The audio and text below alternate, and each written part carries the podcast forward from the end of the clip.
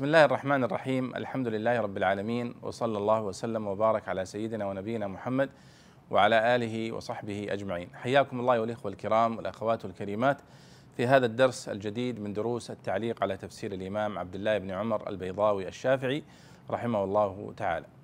ولا زال الحديث في سورة الأعراف والتعليق على آياتها والحديث عن قصة موسى عليه الصلاة والسلام مع قومه بني إسرائيل. قد وصلنا إلى قول الله تعالى سأصرف عن آياتي الذين يتكبرون في الأرض بغير الحق. نبدأ على بركة الله. تفضل يا شيخ أحمد. بسم الله والحمد لله والصلاة والسلام على رسول الله صلى الله عليه وسلم. اللهم اغفر لنا ولشيخنا وللإمام البيضاوي وللمسلمين أجمعين. اللهم آمين. قال الله تعالى سأصرف عن آياتي الذين يتكبرون في الأرض بغير الحق. وإن يروا كل آية لا يؤمنوا بها وإن يروا سبيل الرشد لا يتخذوه سبيلا وإن يروا سبيل الغي يتخذوه سبيلا ذلك بأنهم كذبوا بآياتنا وكانوا عنها غافلين. قال رحمه الله سأصرف عن آياتي المنصوبة في الآفاق والأنفس الذين يتكبرون في الأرض بالطبع على قلوبهم فلا يتفكرون فيها ولا يعتبرون بها. وقيل سأصرفهم عن إبطالها وإن اجتهدوا. كما فعل فرعون فعاد عليه بإعلائها أو بإهلاكهم. بغير الحق صلة يتكبرون أي يتكبرون بما ليس بحق وهو دينهم الباطل أو حال من فاعله. وإن يروا كل آية منزلة أو معجزة لا يؤمنوا بها لعنادهم أو اختلال عقولهم. بسبب انهماكهم في الهوى والتقليد وهو يؤيد الوجه الأول. وإن يروا سبيل الرشد لا يتخذوه سبيلا لاستيلاء الشيطنة عليهم. وقرأ حمزة والكسائي الرشد بفتحتين وقرئ الرشاد وثلاثتهما لغات كالسقم والسقم والسقام. وإن يروا سبيل الغي يتخذوه سبيلا ذلك بأنهم كذبوا بآياتنا وكانوا عنها غافلين أي ذلك الصرف بسبب تكذيبهم وعدم تدبرهم للآيات ويجوز أن ينصب ذلك على المصدر أي سأصرف ذلك الصرف بسببها.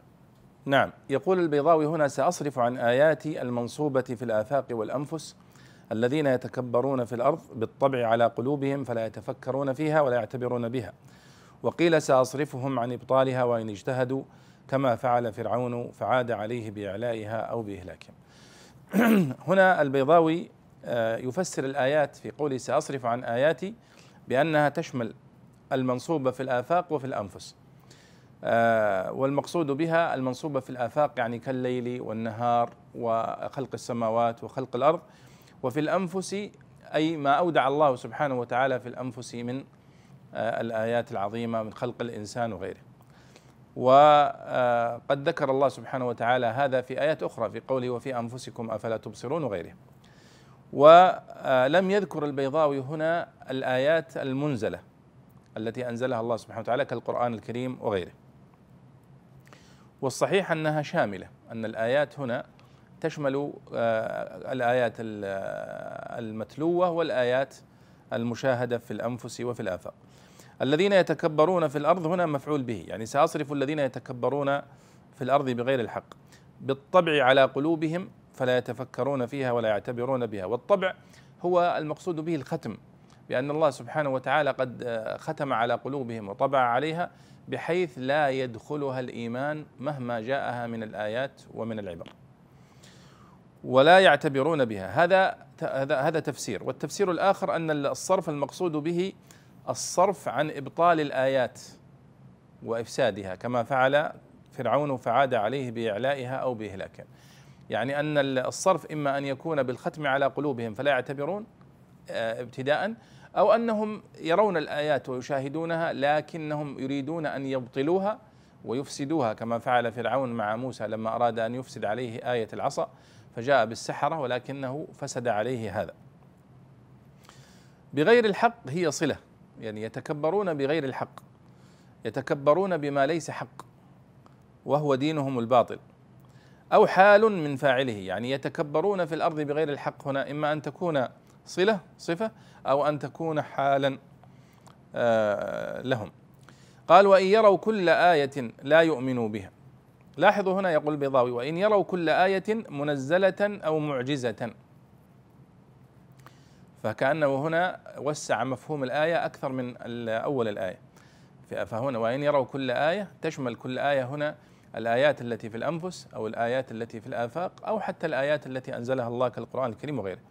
لا يؤمنوا بها قال لعنادهم أو اختلال عقولهم بسبب انهماكهم في الهوى والتقليد. قال وهو يؤيد الوجه الأول. يعني وهو يؤيد الوجه الأول أي الذي هو أن المقصود بالصرف سأصرف عن آياتي أي بالطبع على قلوبهم فلا يتفكرون. فكأن هذا هو يؤيد الوجه الأول يعني كأن البيضاوي هنا يرجح القول بأن سأصرف عن آياتي أي سأطبع على قلوبهم وأختم عليها فلا يدخلها الهدى. وإن يروا سبيل الرشد لا يتخذوه سبيلا لاستيلاء الشيطنة عليهم. وهو نفس معنى الختم يعني أن الله قد ختم على قلوبهم فلو فلا يهتدون. إن يروا سبيل الرشد أي سبيل الهداية لا يتخذوه سبيلا. قال وقرأ حمزة والكسائي الرشد بفتحتين. يعني وإن يروا سبيل الرشد لا يتخذوه سبيلا. وقرئ الرشاد وهذه قراءة علي بن أبي طالب وأبو عبد الرحمن السلمي وإن يروا سبيل الرشاد لا يتخذوه سبيلا. قال البيضاوي وثلاثتها لغات كالسقم والسقم والسقام.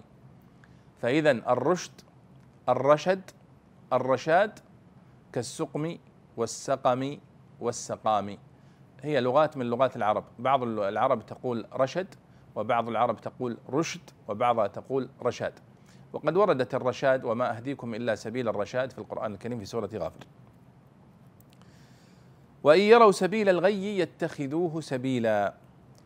أي ذلك الصرف سأصرف عن آياتي أي ذلك الصرف بسبب تكذيبهم وعدم تدبرهم للآيات. فإذا الله سبحانه وتعالى قال سأصرف عن آياتي الذين يتكبرون في الأرض بغير الحق. إذا هذا عقوبة لهم. هذا عقوبة لهم لأنهم قد أصروا على الكفر والعناد فعاقبهم الله سبحانه وتعالى بأن صرفهم عن الهداية. فإن يروا سبيل الهداية والرشد والرشاد آه، لا يتخذوه سبيلا ولا يتبعوه وإنما يخالفونه. قال وإن يروا سبيل الغي يتخذوه سبيلا. فإذا معنى ذلك أنهم يفعلون ذلك عن علم وعن إصرار وعن عناد. ولذلك استحقوا هذه العقوبة. قال البيضاوي ويجوز أن ينصب ذلك على المصدر. قوله هنا وإن يروا سبيل الغي يتخذوه سبيلا ذلك ما إعرابها؟ قال يمكن أن تنصب على المصدر أي سأصرف ذلك الصرف بسببهما. فإذا هذا يؤكد معنى الذي ذكرناه وأنها هذه عقوبة على هذا. نعم. قال الله تعالى والذين كذبوا بآياتنا ولقاء الآخرة حبطت أعمالهم هل يجزون إلا ما كانوا يعملون؟ قال رحمه الله والذين كذبوا بآياتنا ولقاء الآخرة ولقائهم الدار الآخرة أو ما وعد الله تعالى في الآخرة من الثواب. حبطت أعمالهم لا ينتفعون بها. هل يجزون إلا ما كانوا يعملون إلا جزاء أعمالهم؟ قال الله تعالى واتخذ قوم موسى من بعده من حليهم عجلا جسدا له خوار. ألم يروا أنه لا يكلمهم ولا يهديهم سبيلا؟ اتخذوه وكانوا ظالمين. قال رحمه الله واتخذ قوم موسى من بعده من بعد ذهابه للميقات من حليهم التي استعاروا من القبط حين هموا بالخروج من مصر وإضافتها إليهم لأنها كانت في أيديهم أو ملكوها بعد هلاكهم. وهو جمع حلي كثدي وثدي وقرأ حمزة والكسائي بالكسر بالاتباع كدلي ويعقوب على الإفراد. عجلا جسدا بدنا ذا لحم ودم أو جسدا من الذهب خاليا من الروح ونصبه على البدل. له خوار صوت البقر. روي أن السامري لما صاغ العجل ألقى في فمه من تراب أثر فرس جبرائيل فصار حيا. وقيل صاغه بنوع من الحيل فيدخل الريح جوفه ويصوت. وإنما نسب الاتخاذ إليهم وهو فعله إما لأنهم رضوا به أو لأن المراد اتخاذهم إياه إلها وقرئ جؤار أي صياح. ألم يروا أنه لا يكلمهم ولا يهديهم سبيلا؟ تقريع على فرط ضلالتهم وإخلالهم بالنظر والمعنى. ألم يروا حين اتخذوا إلها أنه لا يقدر على كلام ولا على إرشاد سبيل كآحاد البشر؟ حتى حسبوا أنه خالق الأجسام والقوى والقدر. اتخذوه تكرير للذم أي اتخذوه إلها وكانوا ظالمين واضعين الأشياء في غير مواضعها فلم يكن اتخاذ العجل بدعا منهم. نعم يقول الله والذين كذبوا بآياتنا ولقاء الآخرة يعني ولقائهم الدار الآخرة أو ما وعد الله تعالى في الآخرة من الثواب. حبطت أعمالهم أي لا ينتفعون بها. والحبط قد مر معنا في المواقع أو في التفسير في السور الماضية أن الحبط هو داء يصيب الإبل في بطونها فيعني تخرج ما في بطونها من من الطعام وغيره. فكأن حبوط العمل فساده كما أنه يفسد هذا الطعام عندما تأكله الإبل ثم تتقيأه أو تخرجه فكذلك العمل الذي يعمله الكافر أو هؤلاء ما يعملونه من خير أو من صلاح أو من من إحسان فإن الله يحبطه بسبب كفرهم وإصرارهم على الكفر. قال لا حبطت أعمالهم أي لا ينتفعون بها. هل يجزون إلا ما كانوا يعملون أي إلا جزاء أعمالهم؟ نعم. ثم قال الله سبحانه وتعالى واتخذ قوم موسى من بعده من حليهم عجلا جسدا له خوار. يعني هذه الآية تذكر لنا قصة قوم موسى لما تركهم موسى عليه الصلاة والسلام في آه، في الصحراء بعد أن تجاوز بهم البحر ونجا من فرعون وقومه آه، وذهب إلى لقاء ربه. فقومه بعده قد اتخذوا عجلا جسدا له خوار. فيقول البيضاوي يقول واتخذ قوم موسى من بعده أي من بعد ذهابه للميقات. من حليهم التي استعاروا من القبط حين هموا بالخروج من مصر. وإضافتها إليهم لأنها كانت في أيديهم أو ملكوها بعد هلاكهم. طبعا مر معنا هذا ربما في أن قوم موسى عليه الصلاة والسلام لما خرجوا من آه، مصر استعاروا وتذكر بعض الروايات أنهم في الليلة التي سوف يخرجون فيها ذهب النساء الإسرائيليات واستعاروا من المصريات القبطيات الذهب. هذه تستعير من جارتها وهذه من جارتها وهكذا. آه، بحجة أنها في حاجة اليه وهم قد أضمروا في أنفسهم أنهم سيسرقون هذا الذهب الذي سوف يستعيرونه. وفعلا فقد استعاروا آه، الذهب وخرجوا به آه، معهم. ولما هلك بنو قوم فرعون يقول هنا البيضاوي أن قولهم واتخذ قوم موسى من حليهم يعني أنه نسب الحلي هنا إلى قوم موسى إلى الإسرائيليين مع أنها ليست لهم لأنهم سرقوها من من الفراعنة أو من القبط الأقباط. لكن يقول إضافتها إليهم لأنها كانت في أيديهم وليس لأنهم يملكونها بشكل شرعي. أو لأن قوم فرعون قد هلكوا فهم قد ملكوها لأن أصحابها الأصليين قد هلكوا واهلكهم الله سبحانه وتعالى. فهذه قصة هذه الحلي وهو جمع حلي قال كثدي وثدي. وقرأ حمزة والكسائي بالكسر بالإتباع كدلي يعني حلي واتخذ قوم موسى من حليهم. ويعقوب الحضرمي قرأ على الإفراد واتخذ قوم موسى من حليهم عجلا جسدا. والمقصود بالعجل الجسد أنه عجل يعني حقيقي شبه حقيقي يعني عجل له جسد وله لحم ودم كما يقال أو أنه جسد من الذهب خالي من الروح آه، ونصبه على البدل عجلا جسدا. يعني جسدا هنا لو أردنا أن نعربها نقول هذه بدل منصوب وعلامة نصبه الفتح الظاهرة على آخره. فهذه إذا قصة هذه الحلي أنه لما اتخذها قوم موسى جمعها لهم. ماذا صنع بهم السامري؟ لما وصلوا إلى يعني إلى بر الأمان وذهب موسى إلى لقاء ربه قال لهم السامري يعني هذه الحليه التي أنتم جمعتموها هذه محرمة عليكم لأنكم قد سرقتموها من بني من الأقباط يعني من من, الفراعنة. فأعطوني هذه الحلي حتى أحرقها وأصنع بها شيئا. فهم يعني استجابوا لأمر السامري وصنع لهم منها عجلا جسدا له خوار يعني السامري هذا الرجل آه، صاغ من هذه الحلي عجلا جسدا. ويبدو والله أعلم أنه قد يعني أوقدها عليها النار وأنه كان له خبرة في هذا.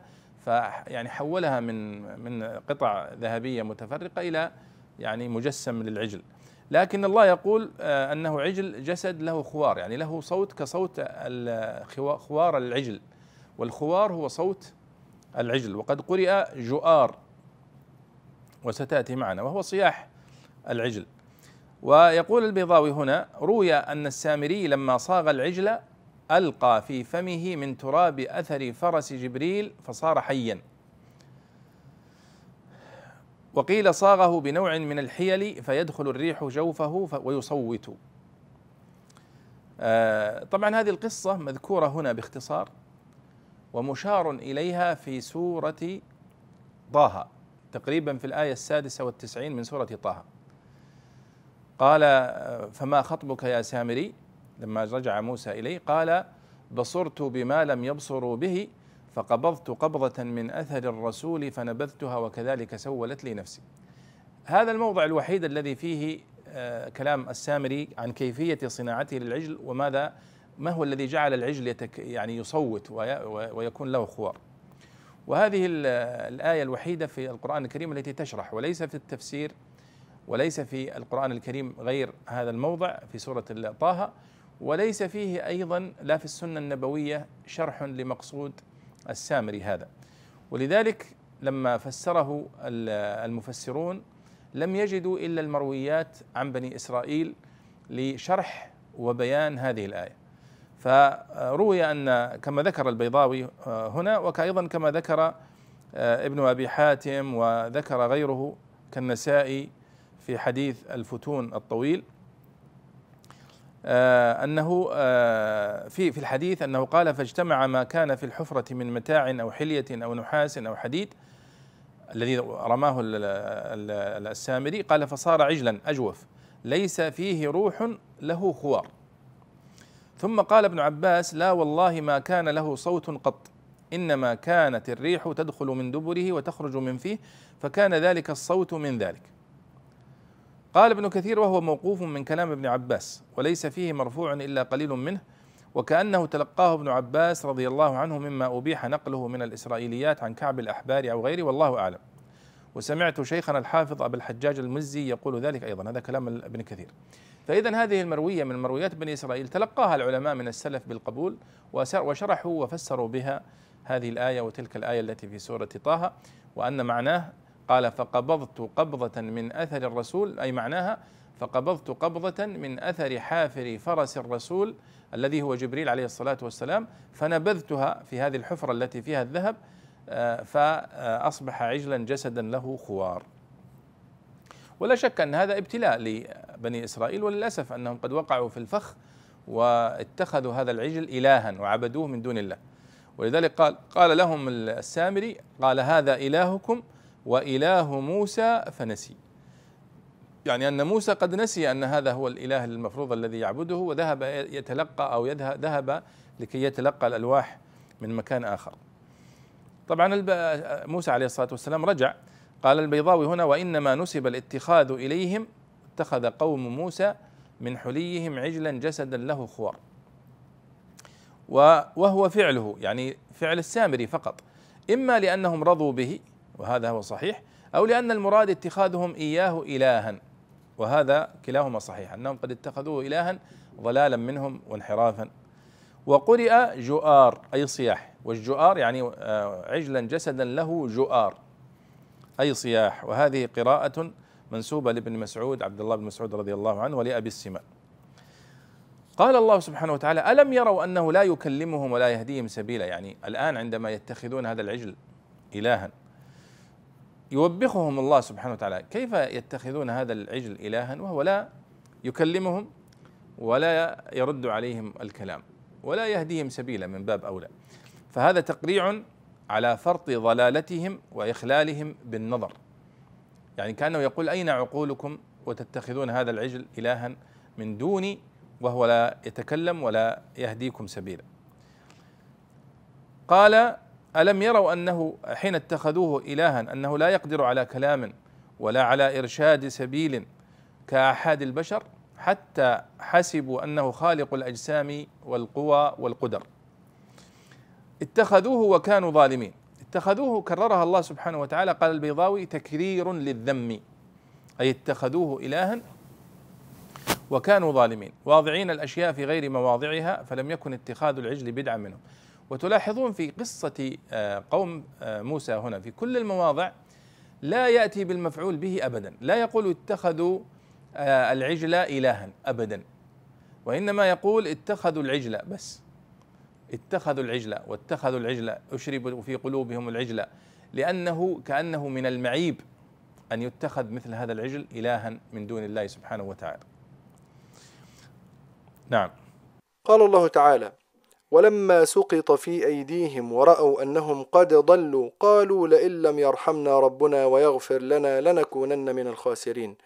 قال رحمه الله ولما سقط في أيديهم كناية من أن اشتد ندمهم فإن النادم المتحسر يعض يده غما فتصير يده مسقوطا فيها. وقرئ سقط على بناء الفاعل بمعنى وقع العض فيها. وقيل معناه سقط الندم في أنفسهم. ورأوا وعلموا أنهم قد ضلوا باتخاذ العجل. قالوا لئن لم يرحمنا ربنا بإنزال التوبة ويغفر لنا بالتجاوز عن الخطيئة لنكونن من الخاسرين. وقرأهما حمزة والكسائي بالتاء وربنا بالنصب على النداء. نعم يقول الله سبحانه وتعالى هنا ولما سقط في أيديهم ورأوا أنهم قد ضلوا يعني سقط في أيديهم هذا أسلوب من أساليب العرب يعني كناية عن, عن اشتداد ندمهم. فإن النادم المتحسر يعض يده. أحيانا يعض يده من الندم كما يقول آه، يوم يعض الظالم على يديه. فتصير يده مسقوطا فيها هكذا أو أحيانا يضرب كفا بكف أو يعض اليد يده. فإذا قالوا والله يسقط في يده سقط في يده يعني أنه ندم ندامة شديدة. وقرئ سقط على بناء للفعل ولما سقط في أيديهم بمعنى وقع العض فيها وقيل معناه سقط الندم في أنفسهم. وهو على كل حال أسلوب كنائي من أساليب العرب يدل على الندامة يعني. ورأوا أنهم قد ضلوا رأى هنا بمعنى علم. يعني وعلموا أنهم قد ضلوا باتخاذ العجل. يعني رجعوا إلى رشدهم وتابوا قالوا لئن لم يرحمنا ربنا ويغفر لنا لنكونن من الخاسرين. يرحمنا ربنا بإنزال التوبة والتجاوز عن الخطيئة لنكونن من الخاسرين. وقرأها وقرأهما حمزة والكسائي بالتاء. يعني آه قالوا لئن لم ترحمنا ربنا وتغفر لنا لنكونن من الخاسرين. وربنا بالنصب يعني على النداء. يعني يا ربنا. نعم. هنا يقول ولما رجع موسى إلى قومه غضبان أسفا شديد الغضب. يعني لما رجع موسى عليه الصلاة والسلام من ميعاد ربه وميقات ربه الذي وعده إياه أربعين ليلة رجع إلى قومه فإذا بهم قد أخذوا اتخذوا العجل إلها. فرجع شديد الغضب غضبان أسفا. غضبان من من الغضب الأسف الشديد الغضب يعني. كما قال الله في آية أخرى فلما آسفونا انتقمنا منهم يعني لما أغضبونا. فلما قالوا إلى قومه غضبان أسفا أي شديد الغضب وقيل حزينا وهذه المشاعر يعني متداخلة أنه غضبان وشديد الغضب والحزن كذلك. قال بئس ما خلفتموني من بعدي. يعني فعلتم بعدي حيث عبدتم العجل. والخطاب هنا للعبدة يعني خصوصا الذين انحرفوا. أو أقمتم مقامي فلم تكفوا العبدة والخطاب لهارون والمؤمنين معه. والصواب أنه للجميع يعني لهؤلاء الذين انحرفوا ولأخيه أيضا هارون ومن معه من المؤمنين الذين لم يردعوا هؤلاء عن انحرافهم. ويدل على ذلك الحوار الذي جاء والذي سيأتي. قال البيضاوي وما نكرة موصوفة تفسر المستكن في بئس. يعني بئس ما. الماء هنا قال هي نكرة موصوفة تفسر المستكن في بئس. يعني معنى الكلام بئس خلافة خلفتمونيها من بعد خلافتكم كما قال البيضاوي هنا. المخصوص بالذم محذوف تقديره بئس خلافة خلفتمونيها من بعدي خلافتكم هذه. يعني أنكم لم تكونوا أمناء على ما استأمنتكم عليه. ومعنى من بعد أي من بعد انطلاقي أو من بعد ما رأيتم مني من التوحيد والتنزيه والحمل عليه والكف عما ينافيه أعجلتم أمر ربكم؟ هذا كلام موسى عليه الصلاة والسلام. أتركتموه غير تام كأنه ضمن عجل معنى سبق فعدي تعديته. أو أعجلتم وعد ربكم الذي وعدنيه من الأربعين وقدرتم موتي وغيرتم بعدي كما غيرت الأمم بعد الأنبياء. هنا البيضاوي يشير إلى مسألة مهمة جدا تمر معنا في القرآن الكريم وهي التضمين. يعني أعجلتم أمر ربكم كأن معناها أسبقتم أمر ربكم. استعجلتم. فهنا ضمن عجل معنى سبق. وهذا هو معنى التضمين الذي في الفعل هنا. أعجلتم أمر ربكم أي أسبقتم أمر ربكم. طيب وألقى الألواح أي طرحها من شدة الغضب لأن موسى عليه الصلاة والسلام لما ذهب إلى ميقات ربه الله سبحانه وتعالى أنزل عليه التوراة مكتوبة بيد الله سبحانه وتعالى آه، في ألواح. فموسى عليه الصلاة والسلام جاء بهذه الألواح التي فيها التوراة. لكنه لما رأى ما عليه قومه غضب وألقى الألواح. فطرحها من شدة الغضب وفرط الضجر حمية للدين. روي يقول البيضاوي روي أن التوراة كانت سبعة أسباع في سبعة ألواح. فلما ألقاها انكسرت فرفع ستة أسباعها وكان فيها تفصيل كل شيء وبقي سبع كان فيه المواعظ والأحكام. وهذا أخرجه الطبري في تاريخه وأبو حاتم في تفسيره وغيرهم. وكأن هذا أيضا من المرويات الإسرائيلية. وأخذ برأس أخيه يجره إليه هارون عليه الصلاة والسلام. وأخذ برأسه يعني بشعر رأسه. يجره إليه توهما بأنه قصر في كفهم ومنعهم عن هذا الضلال. وهارون كان أكبر منه بثلاث سنين وكان حمولا لينا. يعني كان صبورا آه، هارون كان أكثر صبرا عليه الصلاة والسلام ولينا أيضا. وهو كان أكبر من موسى بثلاث سنوات. ولذلك كان أحب إلى بني إسرائيل. قال قال ابن أم لا تأخذ بلحيتي ولا برأسي. هذا كلام هارون عليه الصلاة والسلام. وهنا ذكر الأمة يقول البيضاوي ذكر الأمة ليرققه عليه وكان من أب وأم. وقرأ ابن عامر وحمزة والكسائي وأبو بكر عن عاصم ابن أمي بالكسر. وأصلها يا ابن أمي. فحذفت الياء اكتفاء بالكسرة تخفيفا كالمنادى المضاف إلى الياء والباقون بالفتح. زيادة في التخفيف لطوله أو تشبيها بخمسة عشر يعني كأنه من الأعداد المركبة أحد عشر أو خمسة عشر. قال ابن أم هذه قراءة حفص. قال ابن أم قراءة الكسائي وشعبة وغيرهما. نعم. إن القوم استضعفوني وكادوا يقتلونني إزاحة لتوهم التقصير في حقه والمعنى بذلت وسعي في كفهم حتى قهروني واستضعفوني وقاربوا قتلي. فلا تشمت بي الأعداء فلا تفعل بي ما يشمتون بي لأجله. ولا تجعلني مع القوم الظالمين معدودا في عدادهم بالمؤاخذة أو نسبة التقصير. قال رب اغفر لي ولأخي وأدخلنا في رحمتك وأنت أرحم الراحمين. هذا موسى عليه الصلاة والسلام بعد أن هدى دعا وقال ربي اغفر لي بما صنعت بأخي ولأخي. إن فرط في كفهم ضمه إلى نفسه في الاستغفار ترضية له ودفعا للشماتة عنه.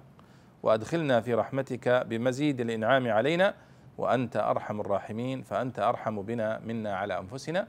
نسأل الله سبحانه وتعالى أن يفقهنا جميعا في كتابه الكريم ونكتفي بهذا في هذا الدرس ونلتقي إن شاء الله في الدرس القادم. وصلى الله وسلم على سيدنا ونبينا محمد وعلى آله وصحبه اجمعين